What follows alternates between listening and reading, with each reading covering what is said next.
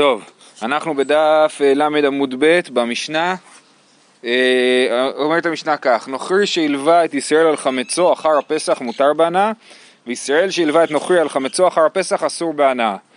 אה, אז נוכרי שהלווה את ישראל על חמצו של ישראל, זה הכוונה. אם הגוי הלווה כסף ליהודי והוא רצה עירבון או משכון, נכון? הוא רצה עירבון, תודה רבה. והוא אמר, הוא אמר אז מה, הוא, מה, מה היה הערבון? הערבון היה משהו שהוא חמץ, כן? אז נוכרי הלווה את ישראל על חמצו של ישראל. אחר הפסח מותר בהנאה.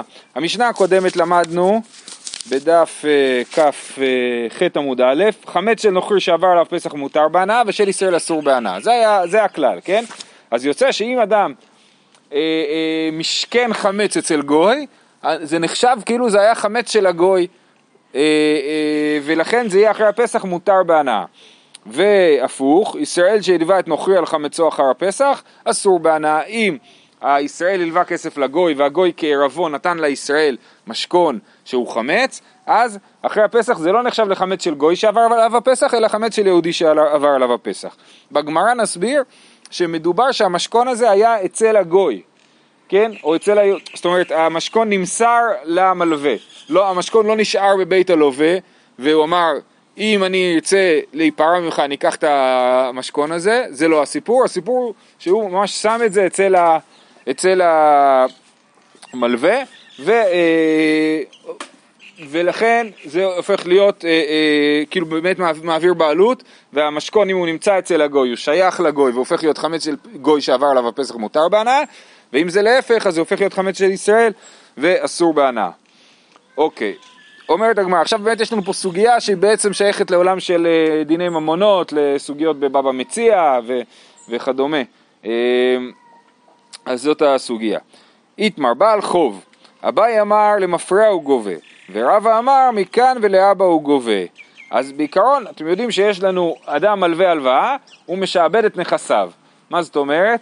אני מלווה אה, לפלוני כסף, נכסיו של פלוני משועבדים לי.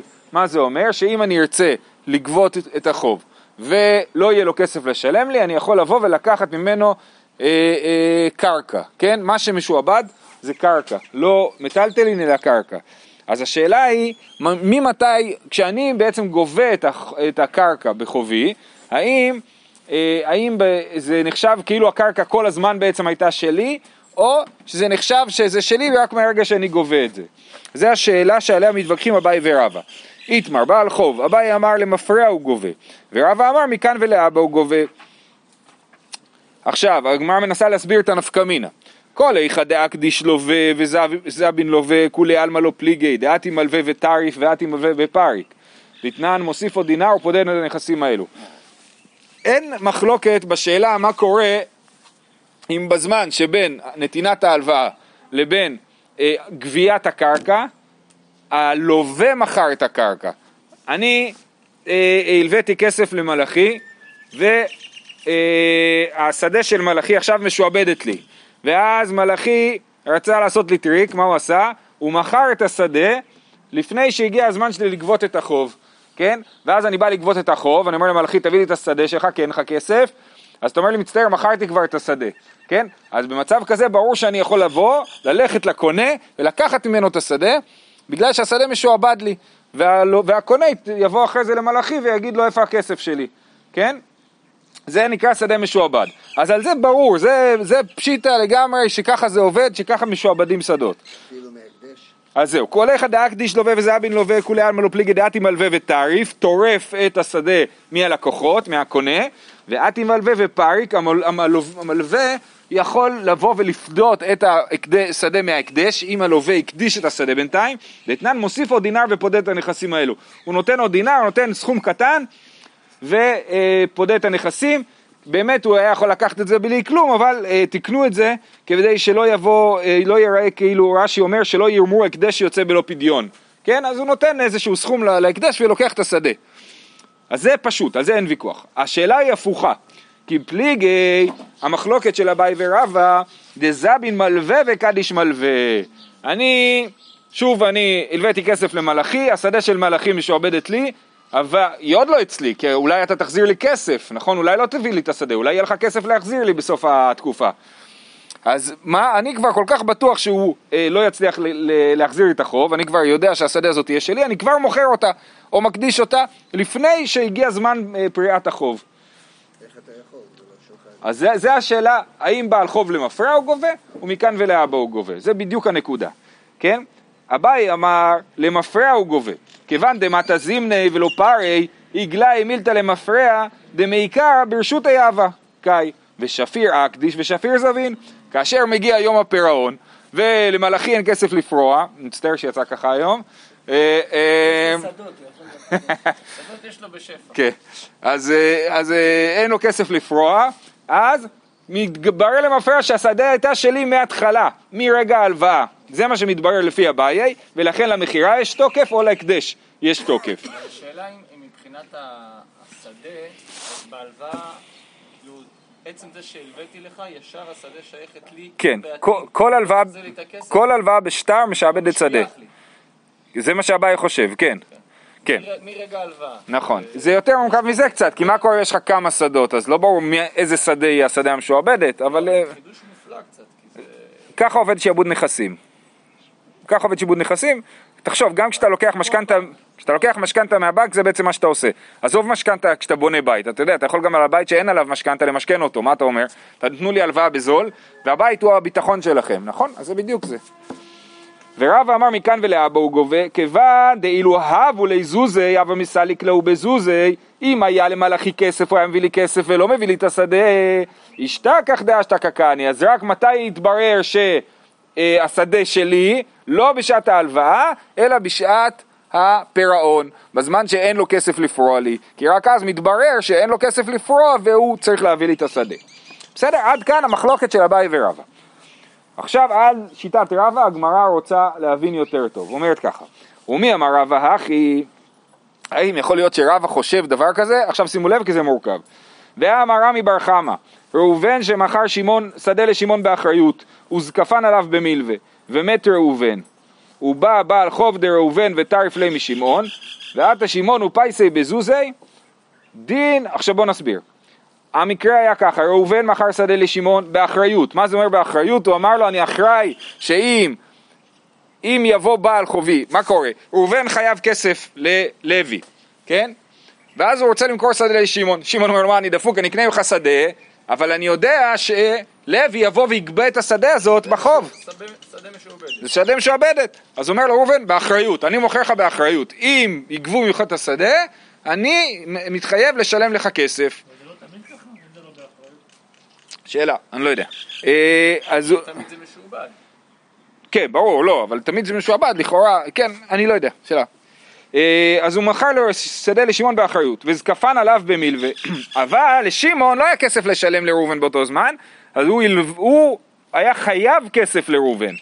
רוב, כן, הוא, הוא קנה ממנו את השדה, אבל בלי, בלי לשלם, רק בחוב, כן, הוא אמר לו, אתה חייב לי אלף שקל על השדה הזה. ואז מת ראובן, יופי. ועתה בעל חוב דראובן, לוי בא, הבעל חוב, ומה הוא עושה? הוא גובה את השדה, כי הוא לא קיבל את התשלומים שלו מראובן. עתה בעל חוב דראובן וטריף ליה משמעון, הוא לוקח משמעון את השדה. ושמעון דרך אגב עדיין לא שילם, נכון? הוא רק חייב כסף לראובן. ועתה בעל חוב דראובן וטריף ליה משמעון, ועתה שמעון ופייסי בזוזי. שמעון אמר לו, תקשיב, במקום לקחת לי את השדה, אני אכסה את החוב של אה, ראובן, ואל תיקח לי את השדה. אז, אז, עכשיו, אז שמעון, הוא לסגור את המשולש. שמעון משלם את הכסף שהוא כאילו חייב לראובן, כי הוא עוד לא שילם על השדה, הוא משלם את זה ללוי, והשדה נשארת אצלו, נכון? אה, ועתה שמעון ופייסי בזו. דין ההוא, דעתו בני ראובן ואמר לי לשמעון, אנן מטלטל להישבע כבון גבך ומטלטל ליתמי לבעל חוב לא משתעבדי. היתומים באים לשמעון ואומרים לו, איפה הכסף תשלם לנו? אתה חייב לנו כסף על השדה. הוא אומר להם, מה פתאום? את הכסף שאני חייב לכם הבאתי ללוי שהייתם חייבים לו. אז הם לא מצטערים. אנחנו לא שייכים לכל ההתחייבויות של אבא שלנו. אנחנו יודעים רק דבר אחד, אתה חייב לנו כסף, כן? אה, שזה הכלל שהיתומים... שהיתומים לבעל חוב לא משתעבדי. אנחנו לא משועבדים ללוי. אנחנו משועבד... היה בא לפרוע ואתה כן משועבד לנו. אם לוי היה בא אליהם, אז, אז את השדה הוא היה יכול לקחת, הוא היה יכול לקחת, אבל לא מהם. אבל כסף הוא לא היה יכול לקחת. ולכן, זה כבר לא אצלם, אז זה לא משנה. בדיוק, יפה. אז זה, זה הטענה שלהם. בסדר? זה הסיפור. על זה אמר רבא, אי פיקח שמעון, מגבי לאו ערא, ואדר גבי למינאיו. אם שמעון יהיה פיקח, מה הוא יעשה? במקום לשלם כסף ליתומים, מה הם אומרים לו? הם אומרים לו, אתה חייב לנו כסף. במקום לשלם להם כסף, מה הוא יגיד להם? אני אביא לכם את השדה. אני אביא לכם, קחו את השדה. ואז הם ייקחו את השדה, ואז שמעון יבוא אליהם. ויגיד להם, רגע. לא, לא, לא, ללוי הוא כבר שילם כסף, לוי כבר מחוץ לסיפור. שמעון אבל שילם כסף, אה. ללוי. אז הוא שילם כסף ואין לו שדה, הוא החזיר את השדה ליתומים. אז הוא בא, מחזיר את השדה ליתומים, ואז הוא אומר להם, רגע, רגע, אתם חייבים לי אחריות על השדה. תביאו אז. תביאו לו חזרה את השדה, או את הכסף. מה? היה אחריות על השדה מלכתחילה. זה עובר אליהם, כן, אה, בגלל שזה אותה שדה. אמ, כן, כי, כי זה שדה, בדיוק. אם זה היה כסף, הוא לא היה יכול לקחת את זה.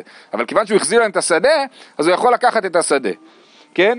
אז זה מה שרבא מציע, בסדר? דאמר רב נחמן, יתומים שגבו קרקע בחובת אביהם, בעל חוב חוזר וגובה אותה מהן. אז בעל חוב יכול לגבות קרקע, הוא לא יכול לגבות כסף. עד כאן הדין של רבא. מכאן קשה על מה שרבא אומר שמכאן ולאבא הוא גובה שראינו בתחילת הסוגיה. היא אמרת בישלמה למפרע הוא גובה אמתו לאחי חוזר וגובה אותה מהן דכמאן דגבו מחיים דאבון דמי. אלא היא אמרת מכאן ולאבא הוא גובה עמי חוזר וגובה אותה מהן ההווה כמאן דזבין יתמי נכסי דמי. ואילו כאן יתמי נכסי מכא משתבדי לבעל חוב, אם אתה אומר שהדין הוא שמכאן ולאבא הוא גובה, אז בעצם כשהיתומים קיבלו את השדה משמעון, הם קיבלו אותך, הם קיבלו שדה חדש עכשיו. השדה הזה לא היה אצלם, עכשיו הוא נהיה אצלם, אז איך לשמעון יש כוח לגבות את השדה חזרה? אין לו כוח. אה, שנייה, אלא אם אומרים שהשדה היא למפרע הוא גובה. אם אני אומר למפרע הוא גובה, אז אני אומר, אה, השדה כל הזמן הייתה של ראובן, כן? ו... אה, אה, וכשהיתומים, אה, וכששמעון בא לגבות את השדה מראובן, הוא בא לגבות משהו שכל הזמן היו חייבים לו, אוקיי? אז זאת הטענה. איך יכול להיות שרבא חושב שמכאן ולאבא הוא גובה? כי הוא אומר פה את הדין ששמעון יכול לגבות את השדה מהיתומים. אם זה מכאן ולאבא הוא גובה, הוא לא היה יכול לקנות את השדה מהיתומים, לגבות את השדה מהיתומים. זאת הקושייה, התירוץ. שאני עתם דאמר להו כי איכי דמשתעבידנא לילה אבוכון, משתעבידנא נמי לבעל חוב, דאבוכון, מדרבי נתן. פה נכנס אה, אה, מושג מפורסם שנקרא שיעבודא דרבי נתן. מה זה שיעבודא דרבי נתן? שיעבודא דרבי נתן אומר, כשאני חייב לך כסף, תודה רבה, ואני חייב כסף לך, למדמון, ומדמון חייב כסף למרדכי, זה כאילו אני חייב כסף למרדכי. איבדתם אותי. אני אגיד עוד פעם. אם, אם אני חייב כסף למדמון ומדמון חייב כסף למרדכי, אז אני חייב כסף. אני משועבד למרדכי. מרדכי יכול לבוא אליי ולהגיד לי, תקשיב, מדמון חייב לי כסף, תחזיר לי אתה את הכסף, ואתה תהיה פטור מהחוב שלך למדמון, ומדמון יהיה פטור מהחוב שלך אליי. זה נקרא שעבודא דרבי נתן, כן? שחוב יכול לדלג כאילו. מבן אדם לבן אדם. אז מה הוא אומר להם? עכשיו שימו לב, גם אם אני אומר מכאן ולאבא הוא גובה, שמעון כאילו אומר להם ככה, השדה, אני, אני, אני חייב לכם שדה ואתם חייבים לי שדה. אז כאילו אני מדלג עליכם ומביא לכם את השדה ולוקח אותה חזרה. כי זה, זה השיעבודא דרבי נתן פה. בסדר? עוד פעם. שאני עתן דאמר לו, כי איכי דמשתעבדנא לילה אבוכון, כמו שאני משועבד לאביכם, אני חייב לו כסף על השדה שלא שילמתי עדיין. משתעבדנא נמי לבעל חוב דאבוכון. מי זה בעל חוב דאבוכון? אה, אני, אה, כי אבא, אבא שלכם חייב לי כסף על האחריות של השדה, אז אני מביא לכם את השדה ולוקח אותה חזרה. וזה לא קשור לרעיון של מכאן ולאבא הוא גובה, אלא זה קשור לשעבודא דרבי נתן. אבל למה שעבודא דרבי נתן זה לא אותו עיקרון בעצם יש פה מושג של רטרו? לא, נתן- ש- שעבודא דרבי נתן, לא, בעיקרון שעבודא דרבי נתן זה בין שלושה אנשים. פה זה רק כאילו קומבינה על שעבודא דרבי נתן. כן? שעבודא דרבי נתן זה ראובן, שמעון ולוי, לוי חייב כסף לשמעון, שמעון חייב כסף לראובן, אז לוי חייב כסף לראובן. זה שעבודא דרבי נתן רגיל. פה זה, כאילו, זה. ספין אוף של שעבודא דרבי לא, נתן. כי נכנס פה באמת, גם פה נכנס לוי. פה נכנס לוי הרי שהוא לקח את הכסף. כן. נכנס פה גורם שלישי. נכון, אז הוא, אז הוא כאילו עושה ככה, הוא, הוא הולך, אומר, אתם, אני חייב לכם כסף, אתם חייבים לי כסף, אז אני חייב לעצמי כסף, אני מחזיר לעצמי את השדה. אבל אם לא היה את לוי, סתם במקרה רגיל שאני חייב למישהו, אי אפשר להפוך את זה תמיד ל... כאילו שלושה? ש... לא. סתם במקרה להגיד שאני חייב למישהו כסף, לא, כי הוא צריך להיות גם חייב לי, פה יש התחייבויות הדדיות, זה הנקודה. אה, מדי רבי נתן דתניא רבי נתן אומר מניין לנושה בחברו מנה וחברו בחברו שמוציאים מזה ונותנים לזה? תלמוד לומר ונתן לאשר אשם לו. זאת אומרת למישהו חייב לו בסופו של דבר לא, אה, הוא, הוא מביאים לו.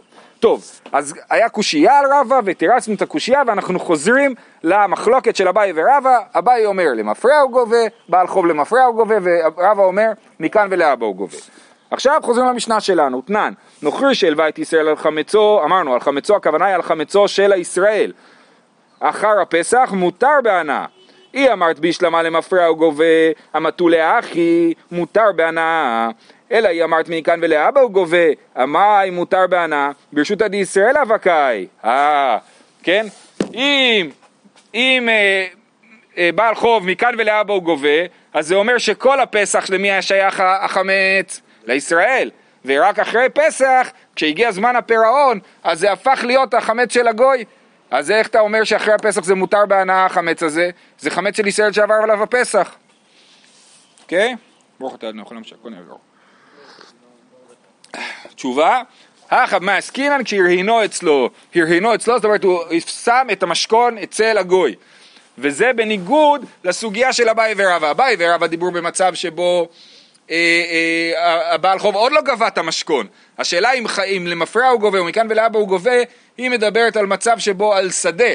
שדה נמצאת אצל הבעלים המקורי, ורק אחר כך הוא יגבה אותה, ועל זה נחלקו אביי ורבא. אבל במשנה שלנו מדובר על משכון מיטלטלין, שהוא אה, אה, עובר כבר בהתחלה לבעל חוב, ולכן אנחנו מתייחסים לזה כאילו הוא קנה את זה מההתחלה. הרהינו זה אה, שכאילו הוא הפקיד את זה אצלו, הוא כבר השאיר את זה אצלו. הרהינו. אבל זו באמת שאלה, שאלה, אני לא יודע מה, מה השור של המילה זה שאלה.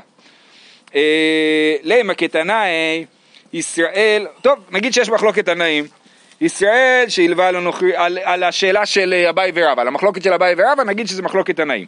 ישראל שהלווה לנוכרי על חמצו לאחר הפסח אינו עובר משום, אינו עובר. משום רבי מאיר אמרו עובר.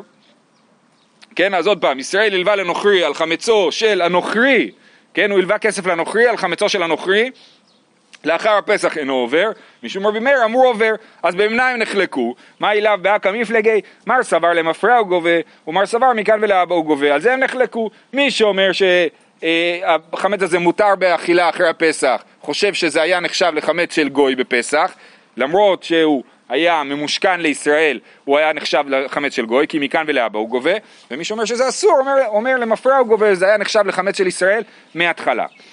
אומרת הגמרא ותסברה, זה לא יכול להיות שזה ההסבר למחלוקת התנאים, אימה סיפה, תאמר את סוף הברייתא הזאת, אבל נוכרי שהלווה לישראל על חמצו לאחר הפסח, דברי הכל עובר. זאת אומרת, רבי מאיר ותנא קמא, שנחלקו ברישא, מסכימים בסיפה אה, על השאלה אה, אה, אם הנוכרי אה, על, על החמץ, כן, במקרה הפוך, שנוכרי הלווה לישראל על חמצו של ישראל לאחר הפסח, דברי הכל עובר. בסדר? שימו לב, זה הפוך מהמשנה. כן? המשנה אמרה, נוכרי שהלווה את ישראל על חמצו אחר הפסח מותר בהנאה. ופה כתוב, נוכרי שהלווה לישראל על חמצו לאחר הפסח, דברי הכל עובר. אז זה הפוך, אוקיי? אז אנחנו נטפל בזה עוד. והאיפכא מבעילי, אם המחלוקת שלהם הייתה, מחלוקת התנאים בין תנא קמא לרבי מאיר הייתה, האם מכאן ולאבא הוא גובה או למפרע הוא לא גובה, הוא גובה, אז היה צריך פשוט להתהפך, להגיד, במקרה הראשון, הראשון חושב שזה אסור והשני חושב שזה מותר, במקרה השני זה מתהפך. והאיפכא מבעילי, למאן דאמר הטם אינו עובר, הכא עובר, למאן דאמר הטם עובר, הכא אינו עובר.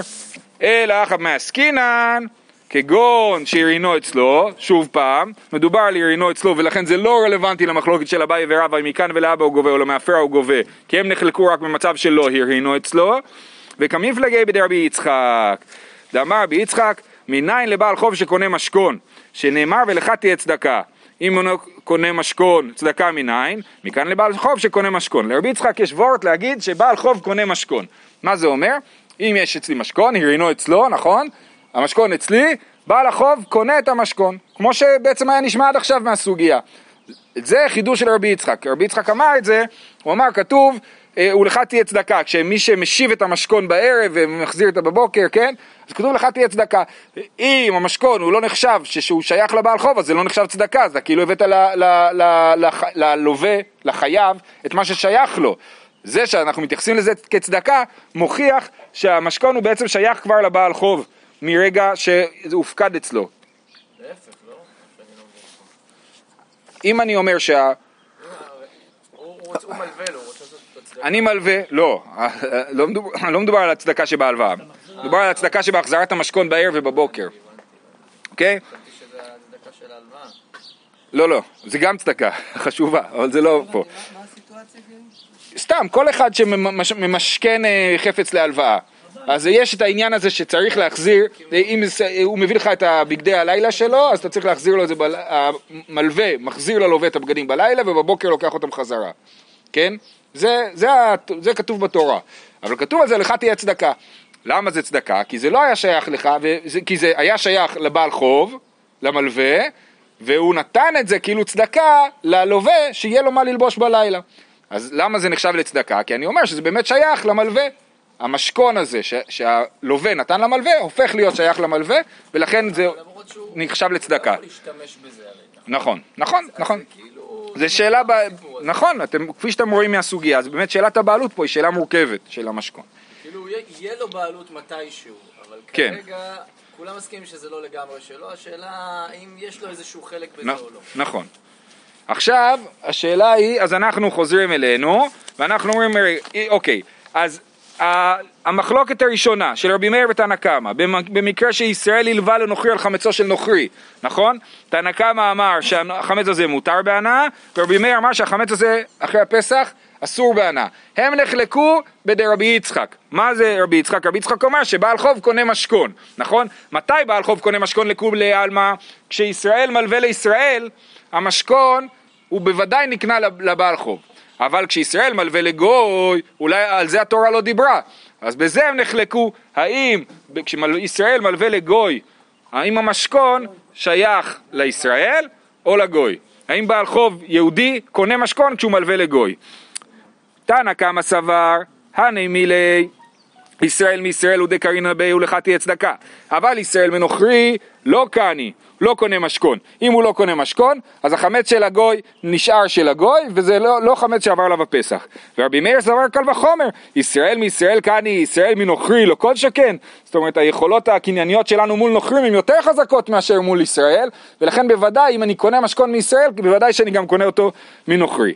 אבל הסיפא של הברייתא, נוכרי שהלווה את ישראל על חמצו כן, על חמצו של ישראל, שהישראל, שהחמץ היה מופקד אצל הגוי, אחר הפסח דברי הכל עובר. אתם ודאי נוכרי מישראל לא קני, כי בוודאי שנוכרי לא קונה משכון של יהודי, ולכן בוודאי שזה נשאר חמץ של, יהוד, של היהודי, וזה חמץ שעבר עליו הפסח. אה, אבל זה לא מסתדר עם המשנה שלנו. תנן, נוכרי שהלווה ישראל על חמצו אחר הפסח מותר בהנאה.